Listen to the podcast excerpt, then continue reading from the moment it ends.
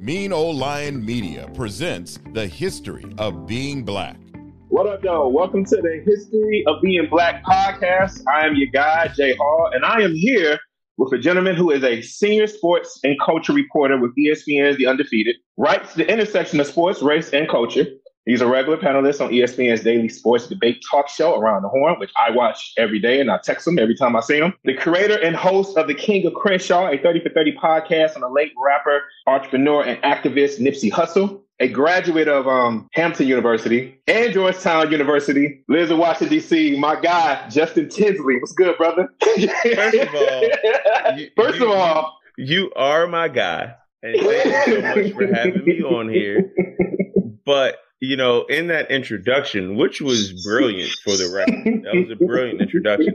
I, I noticed something that um, there was a slight pause, or maybe a slight quote unquote moment of silence when you mentioned my my school, which is the Hampton University. You know, listen, brother, um, you you've been doing this work for a long time. You know, sometimes we gotta take a breath, and I just wanted to give I just wanted to give Hampton Institute their proper respect. That's all. That's all. You know what I'm saying? Because you know, coming from a brother at Howard University, you know, I'm always gonna give proper respect to you. That's it. That's all. Now, now look, man. do you, do you want to have a conversation, or your listeners just about to hear an hour of Hampton Howard banter? Because I mean, we can do both. I'm cool None of that. None of that. You know? None of that. I'm here. Much, much respect. Much respect. How you doing, brother? How you doing? I'm I'm good, man. I can't complain at all. Thank you so much for having me on here. Uh, wherever this conversation goes, I'm ready for it. We've known each other for a long, long time now. I think yeah, we met through. Shout out to Jemele Hill. You know, yeah, you know, yeah, I mean? so, big sis Jemele. For sure, for sure. It's a long time coming, man. Um, let, us take the conversation wherever you want to go, even if it's Hampton Howard stuff, dog. I, I'm I'm with it. I appreciate it. You know, um, I, I, we, you and I, we met right before the pandemic shut in, and you know, during during that time, we all thought that we had just overcame the most challenging year of our life. And boy, let me tell you, that might have been the last time I've ever said anything like that out loud. You know what I'm saying? For me, how, how you yeah. been dealing with that, brother? Man, so the, the you know the wild thing is, and since we're talking about the pandemic right now, I'll just give you like a backstory of how I came to understand the totality of everything. So it's January 2020, right? And we had met a couple of months before that because we had met in DC, correct? Yeah, it was yeah. the uh, Atlantic um, Festival. Yep, yep, yep. So I yep. believe that that was around like fall 2019, which feels like a lifetime ago at this point. um, so in January 2020, I was I was in Los Angeles. I was working on some stories, and I had just signed on to work on Dwyane Wade's, uh, excuse me, photographic uh, memoir, Dwyane. And so we had met up in LA at the CAA offices, and we had just basically chopped it up. And uh, uh, he told me his vision for the project, and I was like, "Cool, these are my ideas." And like we we really hit it off and meshed well. So uh, shout out to Dwyane Wade, man. That, that's a really good dude. And it still trips me out to be able to say that. You know what I mean? Shout out Dwyane Wade. But, and so that, that, that same weekend, it was also Grammys weekend. And so I was working on a story about Nipsey Hussle, who I'm sure we'll we'll talk about, you know, later in the podcast, because he was getting honored for his first Grammys, uh, you know, all, albeit posthumously. That same day, Kobe died you know the the the helicopter crash that you know unfortunately took the life of Kobe, Gianna, and I hate saying seven other people because those people have real uh, uh, those people have names, those people have families, those people have stories, and those and those families are still grieving over them. So when I say seven others, I I, I promise I'm not doing it to be disrespectful. I just don't have all the names off the top of my head. So when that happened, um, I knew I instantly had to pivot and I was supposed to come back home, I believe, the Monday after the Grammys, but I knew I wanted to stay in LA because I figured the Lakers would do some sort of tribute at their next game, which was supposed to be, I believe, against the Clippers, but they postponed that game. And so I came back home like that Wednesday. And I, will be honest with you, Jay, even before all of this, I was the type of dude that would wipe down my seat on planes. I even wore a mask on planes because I would always get, I would always catch like a cold on a plane. And I was like, yo, I'm tired of getting sick whenever I got to travel for work. So that day, I just happened to forget my mask. And I'm like, man, watch, I'm to get sick. So I'm on American Airlines and I'm, I'm going to keep it completely a buck with you. I'm sitting in 35A. I'm sitting in the projects of American Airlines, right? And this is, this is the it's the big boy plane, so it's like at least it was a Spirit. Yeah, well, at least it wasn't Spirit. At least it wasn't Spirit. so it was three seats, the aisle, and then it was three seats. So I had sat in my you know window seat, and I looked across the aisle, and I'm assuming this is a, a, a couple who was together, bro. They were coughing up a lung, and I'm like, bro, I'm about to get sick, and they were not covering their mouths. So I'm real big on just like being respectful to like public spaces. I'm like, y'all, y'all, I, I could see if it was a kid. They were like six or seven, they not covering their mouth. These are grown people. They had to be 40s or 50s. I ain't think too much of it. I land back at, at uh, DCA in DC and I check my group chats. And my homegirl Ashley had sent a, uh, a screenshot of a tweet. And she was like, first case of coronavirus found at LAX. I'm like, I'm like, damn. Mm. They named a virus after a beer. Is, is it that serious? and I'm, I'm, being honest with you. I didn't. I, am over here joking about it. Like I didn't think it was that serious, bro. Literally three days later, I got like a crazy fever. Like I can't smell anything. I can't taste anything. But again, this is February. Uh, At this point, it's February 2020. I didn't know these were the symptoms for coronavirus. And then, you know, a couple of days later, like my girlfriend, who is now my wife, she starts getting like the crazy cough. And she was like, yo, I've been coughing for like two weeks. She was like, what's going on? And then by March, we went out to New Orleans for her birthday. This is like right before everything shut down. And we over here joking the entire time, like, oh, snap, the Rona around the corner. Like, oh, yeah, we about to be shut down for like two weeks. Bro, we had no clue what was in front of us.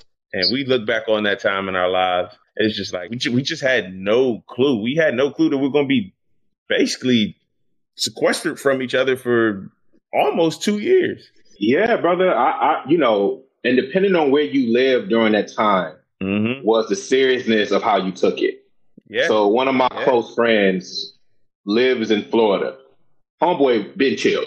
So Florida was just like whatever. So he he's he's chilled now as you know, I, I live in DC. We would walk around with the shirts wrapped up around our head. Mm-hmm. Like, you know, I, I'll jog outside. You almost go way across the street because of the environment was it depended on who your powers it be and how serious they were taking it. But to your point, I think there was a time when we all kind of universally had this click of like, oh, oh, well, this is for real. Like, I really can't go to the store right now, or I got to really look and see what's in my fridge. You know, I mm-hmm. don't know what's going on. Oh, it's one person on the elevator. I'll wait. You know, those kind of moments that were happening university, I think it kind of made us all change. And that was the time where so many things were happening, you know, George Floyd and everything else, and we were all witnessing at the same time. And for a, a, culture of people where we're all doing things separate, we're always on our phones. It took us back, I like to say, to like the 80s where we were all watching, it's like a point list. We were all watching Super Bowl at the same time for about a year and some change, and depending on who you are, and then some. So you're right. I think we all have those moments when we look back, and I'm glad you're alive to tell that. Yeah, no, I mean, look, I'm glad we're here to have this conversation, and and it it really started to hit home for myself and you know my my wife and you know our friends, and I'm sure for you as well. It's just like once you started to see those like death toll numbers just start to like not even rise. They would like take Olympic sized leaps like every day. And it was like, oh, well, a thousand people have died from the virus. Then like two days later, it's like 8,000 people have died from the virus. Then like a week later, it's like 40,000 people have died. Then you start to hear of the conditions in these hospitals that these doctors and these, you know, healthcare workers are having to deal with. And you're like, wait, whoa, this is not a, a joking manner. And then it really hits home uh, once you start to know people who pass away from the virus. Like one of my best friends lost their grandmother uh, to the virus. You know what I mean? And it's just like, you're like, wow, like this this isn't some thing that was here for a week and a half, two weeks, and then you know we went on about our lives. Like this wasn't like this ain't the mad cow disease. This ain't E. coli. You know what I mean? This ain't, you know, it, it, it's really started to hit home. And then, like you said, you you you take the severity of the pandemic, and then you take the the conditions in which um, we felt like the government wasn't taking enough action to to go towards that, and that's a that's another can of worms altogether. And then you start to take the you know Ahmaud Arbery, Breonna Taylor, and then uh, you know it, it, it it hit a peak with George Floyd because obviously the video, and it's just like wow, it, it, it was really one of those polarizing moments just in my life. It's like yo, it is so much going on right now, and it's just like this is this is the state of the world that we're living in, and like you know my I, I have my wife and I we're expecting our first kid in January, and at some point we're going to have a conversation about like what were you doing in the the spring and summer of 2020 and like what was it like to because i'm the type of person i always ask my grandmother like yo what was it like when you found out you know malcolm x was assassinated or martin Luther king was assassinated? Like what were you doing at that point in time in your life? And sometimes you got to lead them to it it's like all right so this is you know, February 1965 or April 1968. And it's like, oh, yeah, I remember that. And so, like, I look forward to having those conversations with my son to just really tell him this is what life was like in the moment. Like, you're to read textbooks about it, you're to read books about it. You, at this point, you're to read websites about it, you know, thing. So it, it was, it, that was, it was, even when we have conversations about it, like right now, I'm just thinking about different things that I thought about, that I saw, that I experienced, and I'm like, I cannot believe that we lived through all all of that at once, and it just felt like, bro, this it, it's never going to end. Like we're always going to be stuck in the house, you know? Yeah, when when you mentioned that, and you kind of helped me with what I'm going to next. The closest thing that I had a memory of of everybody being unified and shook. But something happened before then. You mentioned Kobe Bryant had died, and that was already like, wow, Kobe died and the way he died and everything. And then we go into COVID. The closest thing I remember to that was when Aaliyah passed away mm. in the plane crash. And then a few weeks later, we had 9 11 right? And so you having this impact that is kind of these these these mega figures that you're looking around and you can kind of see what's on everybody's mind with that. And with you doing the sports thing for a long time, but you also been doing hip hop thing for a long time, what hit harder with you? What was something that made you hit harder? Was it sports when you think of moments like that, or was it music, hip hop? Man, that, uh, that's that's a that's a great question, and I, I think honestly the answer is it's it's the same. You know what I mean? Because I remember, so this was a little less than a year um, before all, all the stuff with the, you know, the pandemic popped off. Uh, I'll never forget. I was just getting off the train in DC. I was coming from New York because I was covering Dwyane Wade's last game at the Garden on March 30th, 2019.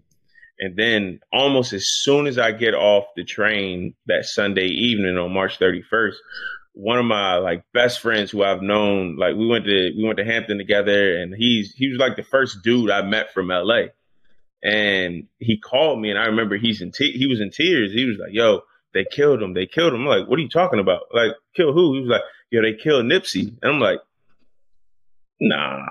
Nah, man, like that that's that's that that didn't happen. And I just remember going out to LA like a couple of days later and feeling like the the the the the, the emotional temperature of the city and what that felt like. And then to fast forward almost a year, like bro, I was in, I was in the press room in Staples Center when I got the alert about the helicopter crash. And so it's like for somebody like my job, I cover sports, I cover music, I cover the intersection of sports and music and pop culture. Like you already, I'm already there with a with a heavy heart in in a sense because you're covering a proud moment, which is like you know you're getting your first Grammy, but Nipsey's not here to see it, and you're writing about that, and then like bro, I will never ever forget when I found out the exact moment that you know Kobe and you know Gianna and you know the, the helicopter plane crash had happened. So I'm sitting in the press room at Staples and I'm working on, you know, typing some notes up for my story so I don't have to, you know, work overtime later that night. And my, uh, you know, my wife, she texted me. She was like, Kobe question mark because she was at brunch out in D.C. And I'm like, what are you talking about? I was too. I'm like, I'm like, like Kobe. Like, what about Kobe? Like, what? Like, is, he gonna show up to the Grammys tonight? That'd be cool. Like, all right, bet. And I lied to you not, Jay. I look up. It was like a domino effect of like people just saying, I don't know if I can curse on here or not, but you know. Yeah, you can. Go ahead. Oh, go ahead. All right, bet. So it was like a domino effect of people. I literally heard just like, oh shit, oh shit, oh shit, oh shit. I'm like, like what what the hell's going on? I just happened to something told me to like go to TMZ.com yo, front page, it was like, it, it, it was the headline. I'm like, nah. I'm like, nah, bro, ain't no way, man. Ain't no way this is true. So the first person I thought to call was my best friend, Brad. And he had been a diehard Kobe fan from 96 on. Like that is to, to this day, that is the biggest Kobe fan that I know. And I called him and I felt, I felt bad because it's like, bro, I don't want to deliver this message to him. Like this is his man. You know what I mean? Like we were at that point, we were like a year away from like him going into the Hall of Fame with KG and Tim Duncan, and that was going to be like this legendary class. I'm like, man, I can't wait to hear Kobe's like Hall of Fame speech and all that. And I called him, and he had just stepped out of church, and I'm like, bruh, um, I don't know how to tell you this. He was like, what? What's going on? What's wrong? Why you sound like that? And I was like, bruh, Kobe's dead. He was like, "What are you talking about?" I'm like, "Bro, check your phone." He just hung up. He was like, "I'll call you back," and hung up. And it's just like, and and all of this is going on while I'm in Staples, Jay. I'm in Staples, and I just Ooh. happened to I happened to turn, and I could see into the hallway where the actual main stage uh, where the court is. But I'm so high up, I turn and I look, and I see the the retired jerseys, and I lie to you not. This is like at least three or four minutes after the news had broke is one of the eeriest things ever. I turn and look, and the only two jerseys that are like highlighted are eight and twenty four. And I'm like, yo, what is going on? And I happen to look downstairs where the people, the, the people who work inside Staples, well now crypto.com, but at that point it was Staples, the people, you know, the, the people who let you in through security. And I just see the people in security just like they collapse and they cry because they knew Kobe. Like they they worked at Staples for basically the entire time it was Staples, and so they got a chance to know Kobe more personally than I did, and it was just it was one of the weirdest moments. So like when you ask me like what's weirder, like what's harder to cover in moments like that, whether it's music, whether it's sports, I think they're both the same because especially for a city like Los Angeles, like to lose two icons of the city. And, you know, yes, in Los Angeles, Nipsey Hussle is an icon. You know what I mean? And I, you always feel a certain, I know I do, you feel a certain responsibility to, to get it right and say what that moment feels like. Because the, you know, it is the longer you get away from a moment, you know, the, the, the discussions get a little different about it. Like, you know, what was going on when this happened? Like, no, I want when I write stories when when I produce things, I want to tell people what it felt like on March 31st, 2019 or January 26, 2020. Like, no, it, it felt like the end of the world. Is it moments like those that either happen worldly or in your own personal life? Is that what made you, Justin, want to be a voice in this, like to be a sports writer or to write hip hop? Oh, most definitely, man. Because you know, I just uh, I just spoke about my grandmother, and and I will always ask her what was it like when you know such and such happened. When I first started driving, uh, I used to have to take my grandmother down to from Virginia to South Carolina to go see her brother who was in a nursing home for for a long for a long period of time, and I didn't mind because I always I love hanging with my grandmother even to this even to this day. But I would always pack like Jay, I ain't gonna lie to you, I would pack like 30 CDs. This is back when we had to actually take CDs in the car, which in the booklet, in the book, in, in, in the book, in the booklet.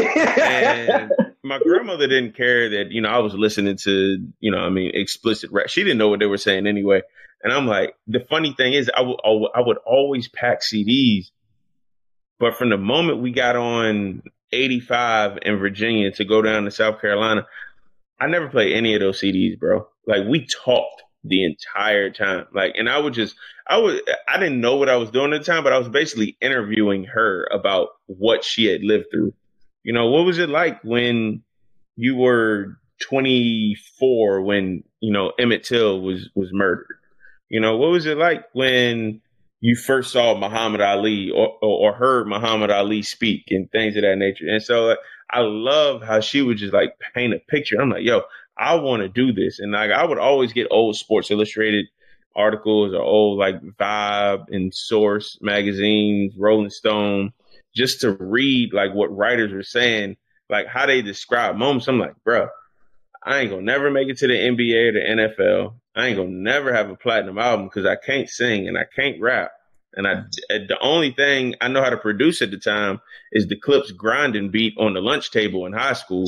So my, my musical prowess in terms of creating music is very limited. But in terms of being able to like, I always understood the power of storytelling and storytelling is addictive to me. And storytelling is a way that I think you can live forever. You know what I mean? I, think if you find the right way to tell a story, people gonna always come back to that story and be like, "Oh, this is what this person's person was saying at that moment when this thing happened." And I, I just knew, man. I was like, I want to do that. I didn't know exactly how I was to turn that into a career, but I knew when I was like 16, 17, 18, just, just driving with my grandmother back and forth to South Carolina. I was like, yo, I want this because my grandmother would just paint like vivid, vivid pictures. And so yeah, she she helped me in more ways than I think she probably ever realized. Now your grandmother definitely was your training camp. Which one was your first gig? Oh, okay. Uh, my first gig. So even before I got to ESPN, I had been doing freelancing for uh, a long, long period of time.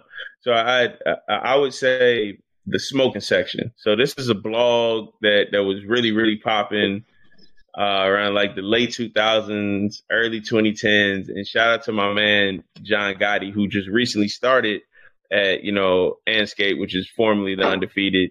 And my man, David Dennis, who's been, had been with us a, a full time staff at least for well over a year. Like I started with them in like 2009.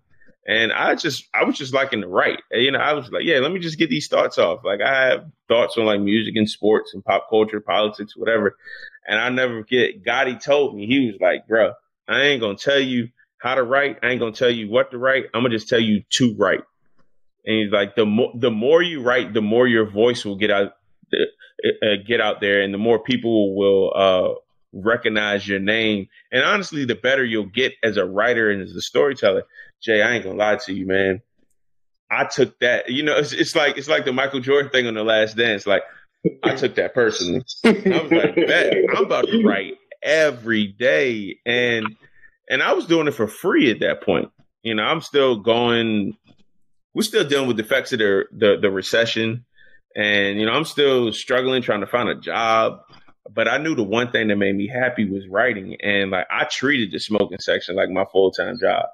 And that's I, I would say that's my first writing gig. I had def- I had different gigs like nine to fives that I hated.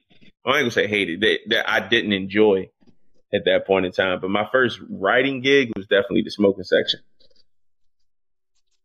Yeah, when you talk about that era of blogs, I remember that yeah. rise. I, I, was about to, you know, bust out laughing because I remember that era because I definitely had a, a, a, ghost name. I used to write for um, Dumb Rappers Need Teaching was one of the blogs I had just started off.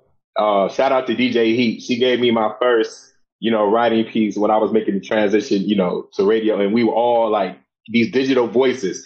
Uh, I think that's how Combat Jack got his name because you know he was a blog writer, and, and he didn't want people to know because he had been a lawyer and everything. So rest in peace in hell. So when you brought that up, that brought up a touchy memory for me because I remember that era when we it was like the Wild Wild West. We were saying what we wanted, you know, um, but it was genuine. You know, it was very authentic in, in what we had to say. But we was it was definitely want to talk about dig some old tweets. You dig some of the old blogs.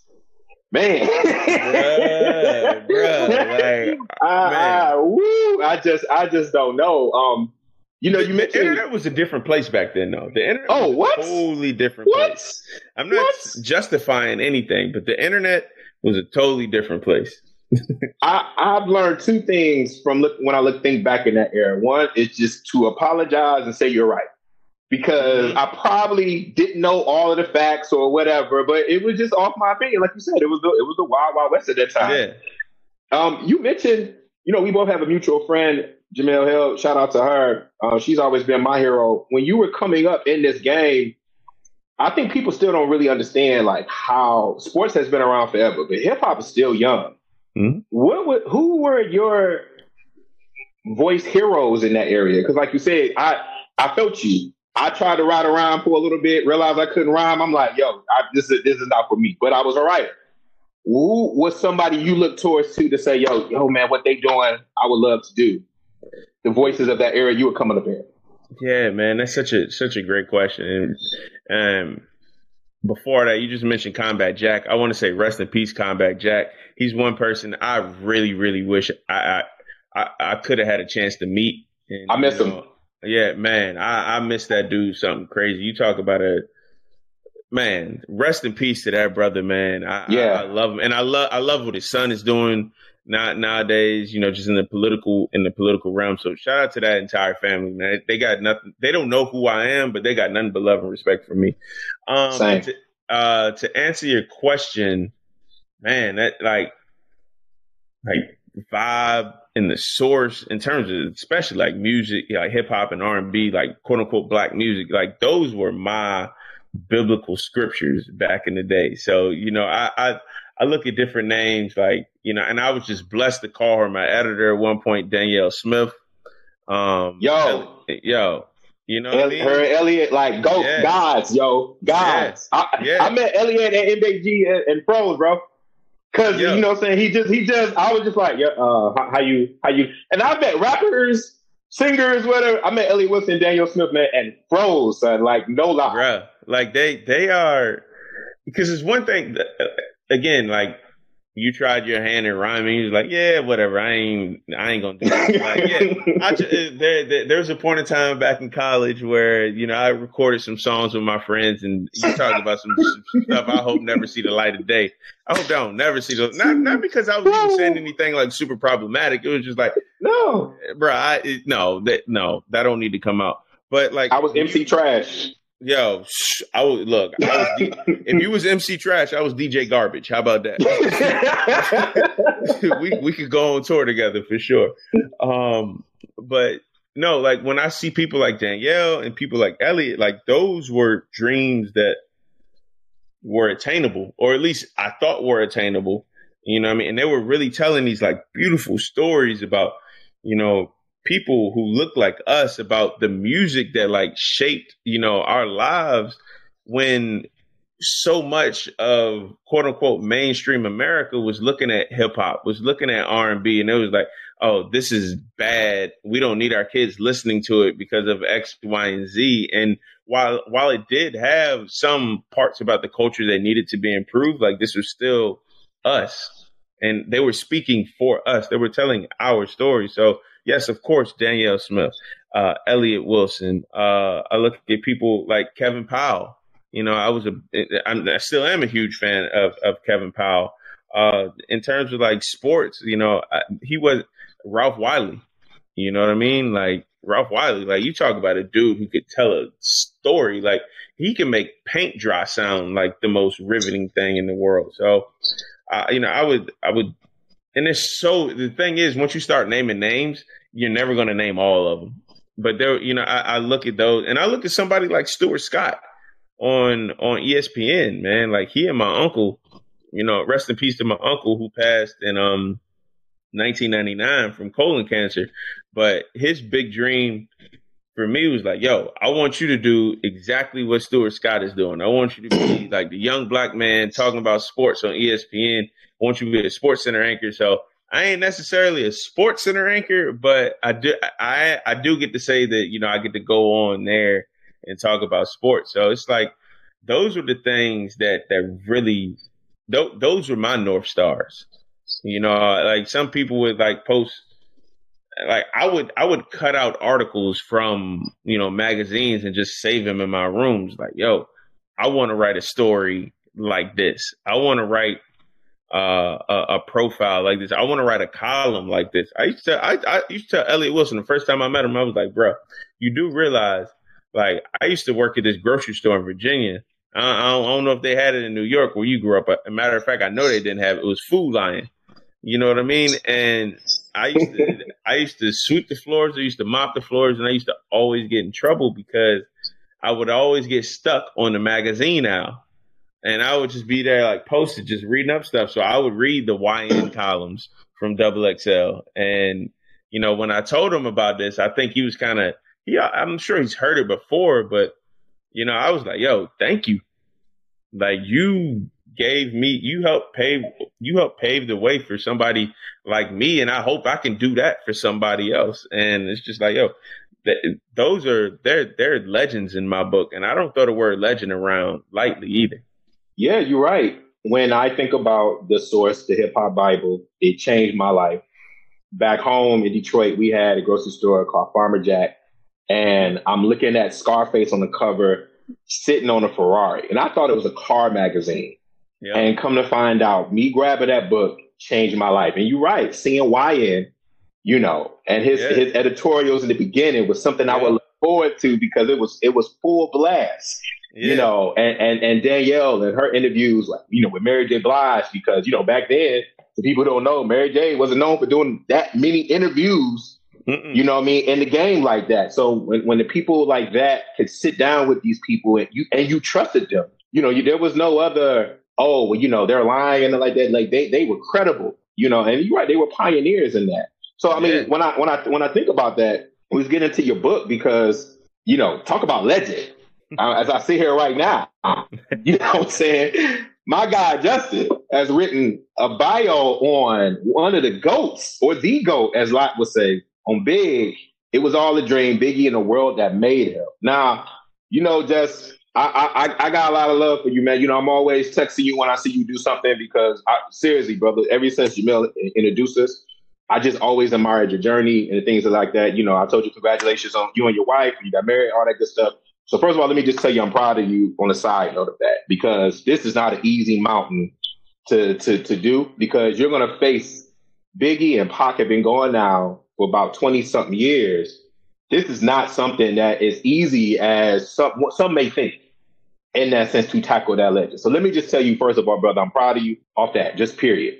Thank you, bro. Thank you, man. Like, and first and foremost, bro, I, I look, I want to say thank you for real. Like, because I mean, you know how much of a, a uphill journey that that can be at times, and you know, I ain't gonna lie to you, man. Like, I was I was nervous as hell to do a book on Big. You know, you would think like, oh, there's so much information out there about him, but yeah, that's also the thing that's scary because like, what do I tell people about Christopher Wallace, about the Notorious B.I.G., about Biggie Smalls that they don't already know?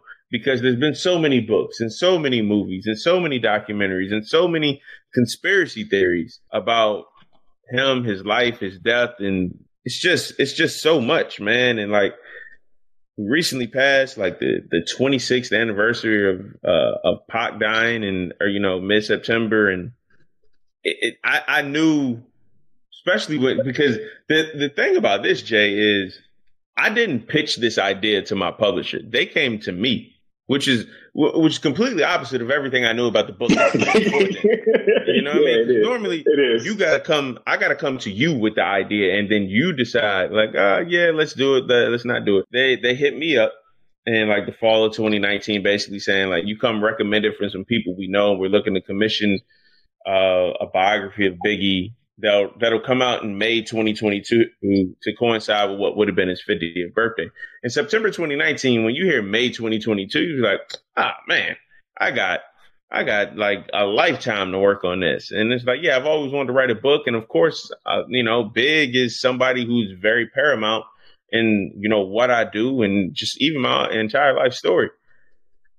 I I didn't know to go back to an earlier topic of conversation that we had. I didn't know the whole world was going to shut down, and I didn't realize that I was going to have to write the entire book and research the entire book and interview the entire book, basically within quarantine. So I, I, knew early on, and all credit to my wife, man. She, I, I was, I was nervous. I was panicking, bro. I was like, I don't know how to do this. And, you know, with the book, you get half of the money up front as the advance, and then you get the other half once you turn it in and they accept the submission. J, man, I had I had already spent the the, the advance. and I'm like, ah man, what this is this is this is quite the pickle I've got myself in. Now, now you're a rapper. yeah, yeah. Now, now I'm a rapper. It's just like this is this is like a this is it's, it's like one of these. It's a drug deal gone bad. Like uh, I ain't got the product, but I already spent the money. So it's like I'm like she was like, yo, just you don't have to write a traditional biography of Biggie, but just do what you always do and try to contextualize his life within, you know, the topics that you want to talk about. And and she said the word, she was like, yo, humanize him. And to go back to somebody like a Danielle Smith, that's what I always appreciated about her work. And you mentioned about the stories that she's done on, you know, Mary J. Blige or Whitney Houston or just, you know, I mean, it, it, every story she does she does this, but definitely when it comes to like black women in music, like she really shows like the entire scope. And I'm like, yo, I want to do this with Big. And I know with Big, it was like, I don't want this to just focus on, I don't want it to be born in Brooklyn, sold some drugs, beef with Tupac, and then died. Yes, those are those are definitely important parts of the story.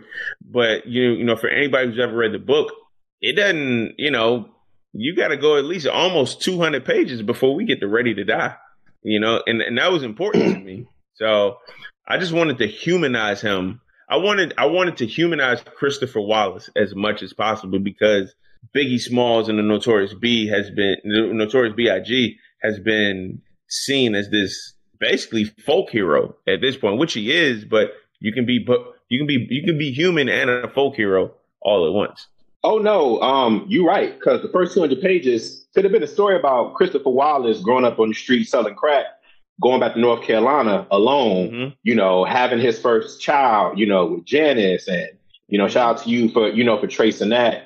I'm not gonna lie to you. I'm somebody too. When it comes to my legends, I don't care who you are. You can be my best friend. I'm a, I raise an eyebrow. So when I've heard news of this, I'm like, just what you what you about to do, yo? Easy bread. Like what is like what is what is this? What am I gonna hear about Biggie that I haven't heard before? And I gotta admit, first of all, and, and me being this this hip hop geek, I did not know big stood for business instead of game. so I'm just going to confess that, right?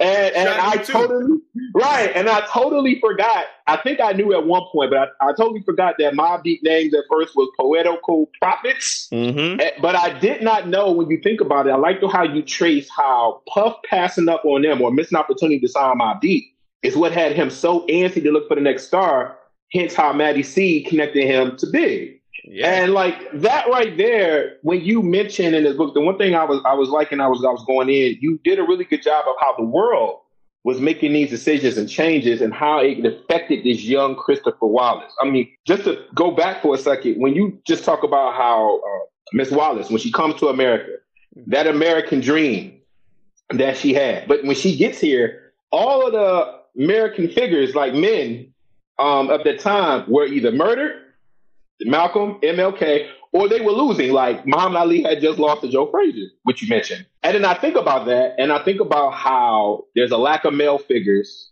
and then Biggie's father is not in his life.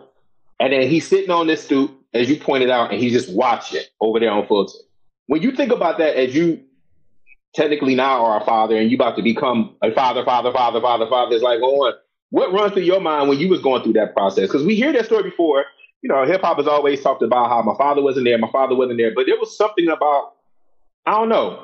As I was reading this, yeah. and I and I know your story a little bit, it was something about it that was hitting a little differently than the normal story of like the father not being there. Yeah, and and, and I, I I never. I, of course, you have to tell the story about you know, young Christopher Wallace never really having a relationship with his father or never really knowing who he was. I think the last time that his father saw him, I think Chris was, and I, and I say Chris uh, with intention because at two years old, he wasn't Biggie Smalls yet. You know, he was right. Christopher Wallace. So I think that was the last time we saw him. And I just thought, because I'm a, I'm a history nut too. And I start to piece together. It was like, okay, well, this was going on at this time and this was going on at the same time.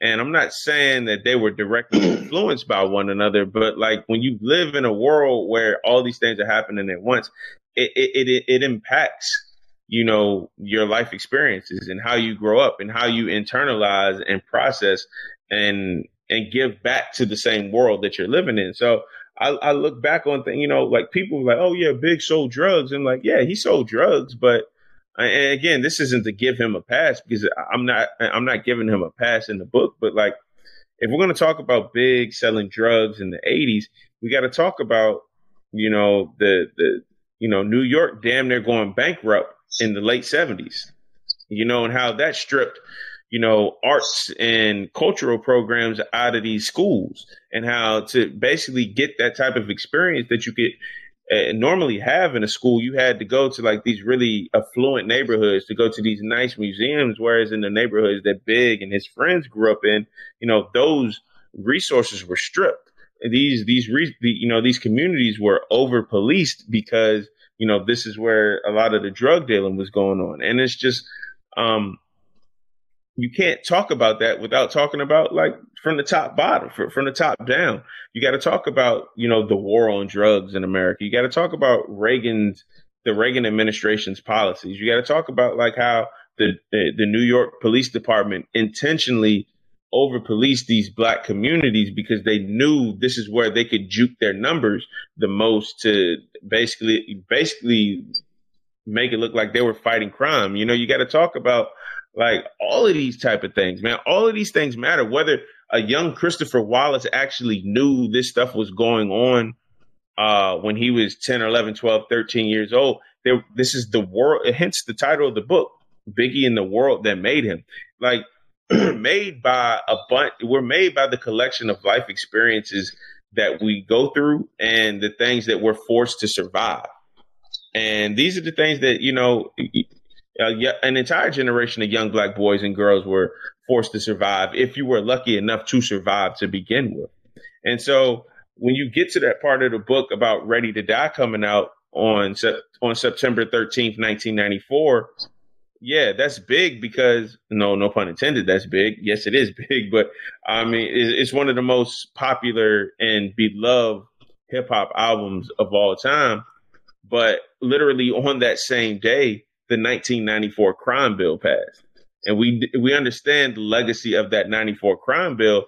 And so when you start to realize like I can go I've always enjoyed Ready to Die by Biggie Smalls because it was it felt like a really graphic, intimate, and uh, combative portrayal of the world that he was, you know, living in at that point in time. But then when you juxtapose that with the 94 crime bill, it's like that's basically Big's response to, you know, Capitol Hill saying like, oh, we need to do this in these communities. Like, yeah, you keep saying that you want to help us, but here's the reality of what we're having to survive every day. Like, I'm living through hell. I live in the gutter. I want to survive so much that I'm willing to do whatever to survive, even if it's even even if it's I'm willing to say like I'm ready to die to make sure I can make money for my family or keep money in my pocket or keep food on my table. And I'm just like, I don't know if people have really talked about Biggie Smalls and that type of like socio political um, nature before. And I was like, I felt like if I could do that in the book, then that would be a different way of talking about this this legend of legends. Yeah, because when you think about the '94 crack, um, I'm sorry, the '94 crime bill that passed, I also think about how in the '80s, where Big was coming up, the the crack laws were passed. Yeah, you know, and that's something that you mentioned in the book too, because you talk about the crack era.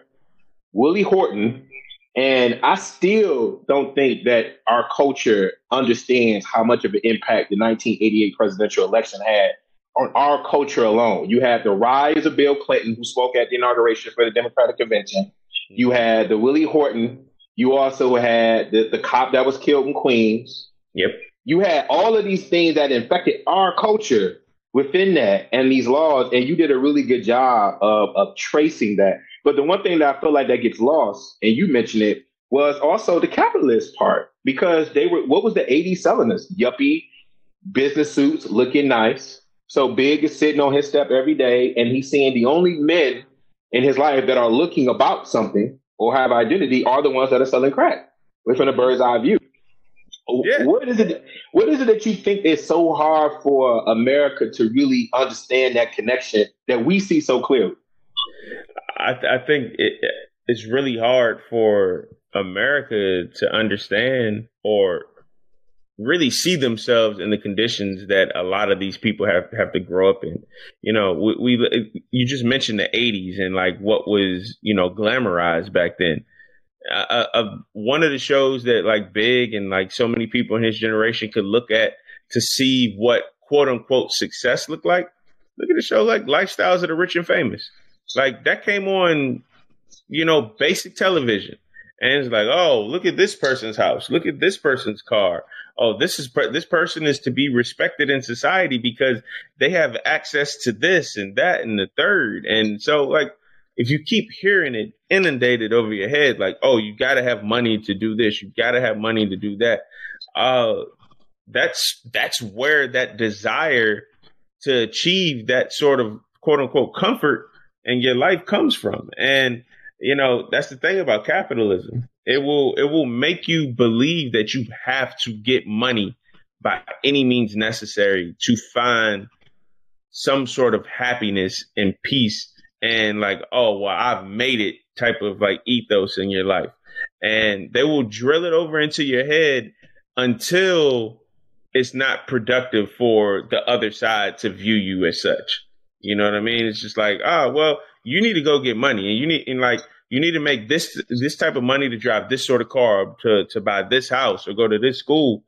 But, you know, like, you're not going to make that flipping burgers at McDonald's in 1987. But it, what, and what do you think somebody's going to do? Do you think they're going to go like sell fries at, at the local, like, at, at, the local McDonald's or slang slices of pizza, or you, or, or they're gonna go out to the corner and make twelve hundred dollars a day. You know what I mean? Whereas twelve hundred dollars would take months at that point in time. And but the thing is, you people are always going to do that because we we live in a society where instant gratification is is so valued and you're going to get it by any means necessary and that that that is one of the ills of capitalism because it will tell you to value money but valuing money, valuing success by any means is is is a is a deadly, deadly trick for a lot of people. Because yeah, you could do that, but 99.99% of people who decide to do what Big did when he was I ain't gonna say 99.9, but like the great majority of people who decide to do what Big did when he was a teenager and step off of his stoop and step on these corners, the story doesn't end well the story doesn't end well. But you know what? The quest for money never ends. The quest for like this this insatiable desire to be successful by any means never ends. And that's what America has always presented itself as this land of milk and honey, the land of the free, home of the brave. It's never been that. It's the exact reason why Voletta, like you mentioned earlier, Voletta Wallace came from Jamaica to America because the brochures that she saw in America mm-hmm. was presenting itself as something that it's really not. And I think that's the reality of this country. Is like we will sell ourselves for something that we're not. But by the time you get here and by the time you really get your, your feet on the ground, it's too late to turn back and go the other way because now you're in the rat race. Now you're caught up in the in the for the for the love of money. And look, I love that song by Bone Thugs, but uh, yeah. nah, that's a that's a classic. And also, you have a chapter about you know the decision, streets of rap. And as I was yeah. reading that, I wanted to ask you, do you think that is a decision specifically when it comes to black males that we have to make? We're big, it was either streets or rap, but it always feels like in this country in America, at least from my personal experience, that I had to make this decision whether I was an adult or not, whether I was technically mm-hmm. prepared mm-hmm. for it or not, that was going to change the trajectory of my life. Yeah. Do you feel like that's something that applies to us, and like specifically? I, I, you know what, J, like I don't know if it applies to us specifically, but I can only speak from our perspective. That's the only thing that I know, and it's not the same for everybody. But I, I, I knew when I graduated from high school, I, I, I knew I was like, all right, I could either do this or I could try to pursue something that's different from what I've seen a lot growing up. And I couldn't do both. Like I couldn't stay at home and like kick it with, you know, people who I've been kicking it with my entire life. I had to go to college and do this to to create some semblance of a life that I didn't even really know what I wanted at that point. But I, I, look back and I see so many different examples of, you know, one of my best friends. He's he's basically been locked up. I'm 36 now. Like he's been locked up basically from the time we was like 17. So like half of our lives, even more than half of our lives, we do mathematically. Like he's been like a product of the state. And I look back on, you know, certain decisions that we made, uh, that I made, that he made, and um, unfortunately, like we we've gone, uh, we still keep in touch, and we're still really good friends. But it's like his life went one way, my life went another way, and I see so many different examples of that just from you know, talking to my friends, talking to my family members, and it's just like, yeah, you do have to make a choice because you, you, can't straddle the fence when it comes to what you want out of life. Because if you straddle the fence, you're gonna fall. You know, like there's no way you can straddle the fence for the entirety of your life because ain't nobody got that good a balance. You know, and you got to make a decision, and sometimes you gotta have you gotta have foresight. And foresight is one of the hardest things to obtain because it's so easy to make a decision based off what's in front of you at that moment. And I can't really knock people for doing that, but yeah, like uh, of course my situation was different from Big's. I wasn't selling drugs or anything like that, but I also knew that if I wanted to just stay in the present, then at one point, man, that present was going to be the past, and I had no clue what my future would look like if I stayed in the present. And I just had to bet on something that I couldn't even see for myself. And I think that's what you know Big had to do in the book. Uh, granted, yes, he was uber talented as as a as an MC as an artist, but he was making a lot of money on the streets. But he also knew that there ain't no 401k plan in this. there ain't there, there ain't no retirement plan by by hustling and moving weight. Like it's it's only gonna end one or two ways. Either you're gonna be dead or you're gonna be in jail. And you got to know when to pull yourself away from that before you get pulled so far into it that you can't do anything else. Yeah, um, I had a big homie who's been there since '95. When I look back on it, he was a big homie. He was only 18, and he's yeah. literally been in. He's literally been in there since then. And like you said, it's a story that is so similar that we, no matter where you from, we all can, you know, relate to it. I, I don't want to get too much of book away. I'm just gonna say my highlights of it. I yeah. like how you talk about the relationship between Big and Pac because you you mentioned some things in there that I want people to kind of read about because you really do a dive into their friendship, you know, and you also talk about your experience when it came to meeting CJ. And I think now I will say I do think in bios that's something that's kind of missing because Big and Pac unfortunately have been gone for so long. We're now at the point where um, with Big and his two children, both of them have lived longer than he has now on this planet, and you kind of you kind of go into that. So I, I definitely want to say because um, I got one last question to get you about here, but I definitely want to encourage everyone to go out there, buy the book, Biggie. It was all a dream, Biggie in the world that made him. It was a it was a great read. Um, I'm going to be texting you some other stuff about that when I let you know, but it was it was definitely a, a good read on that. Um, before I go, man, I got I got one of the most I got two hard questions. One, I think you can really answer. How difficult was it for you to talk about how great a University of Howard was in your own book? You know what? I'm about to hit this leave button right now. I'm about to get out of here. That's you know you ain't got to answer that. That that is what um I, people I do, who I don't do, know. I do kind of want to answer. You want that, to? Yeah, I do. Okay, I, do. I mean, look, I, I'm not one of those Hampton Howard people who treat this as like, you know, a blood war. You know I mean? It's all love for me at the end of the day. I love it. I got so many of my really, really good friends who who went to Howard and we still have fun about it to this day. But you know, when you're talking about big and you got to talk about Puff.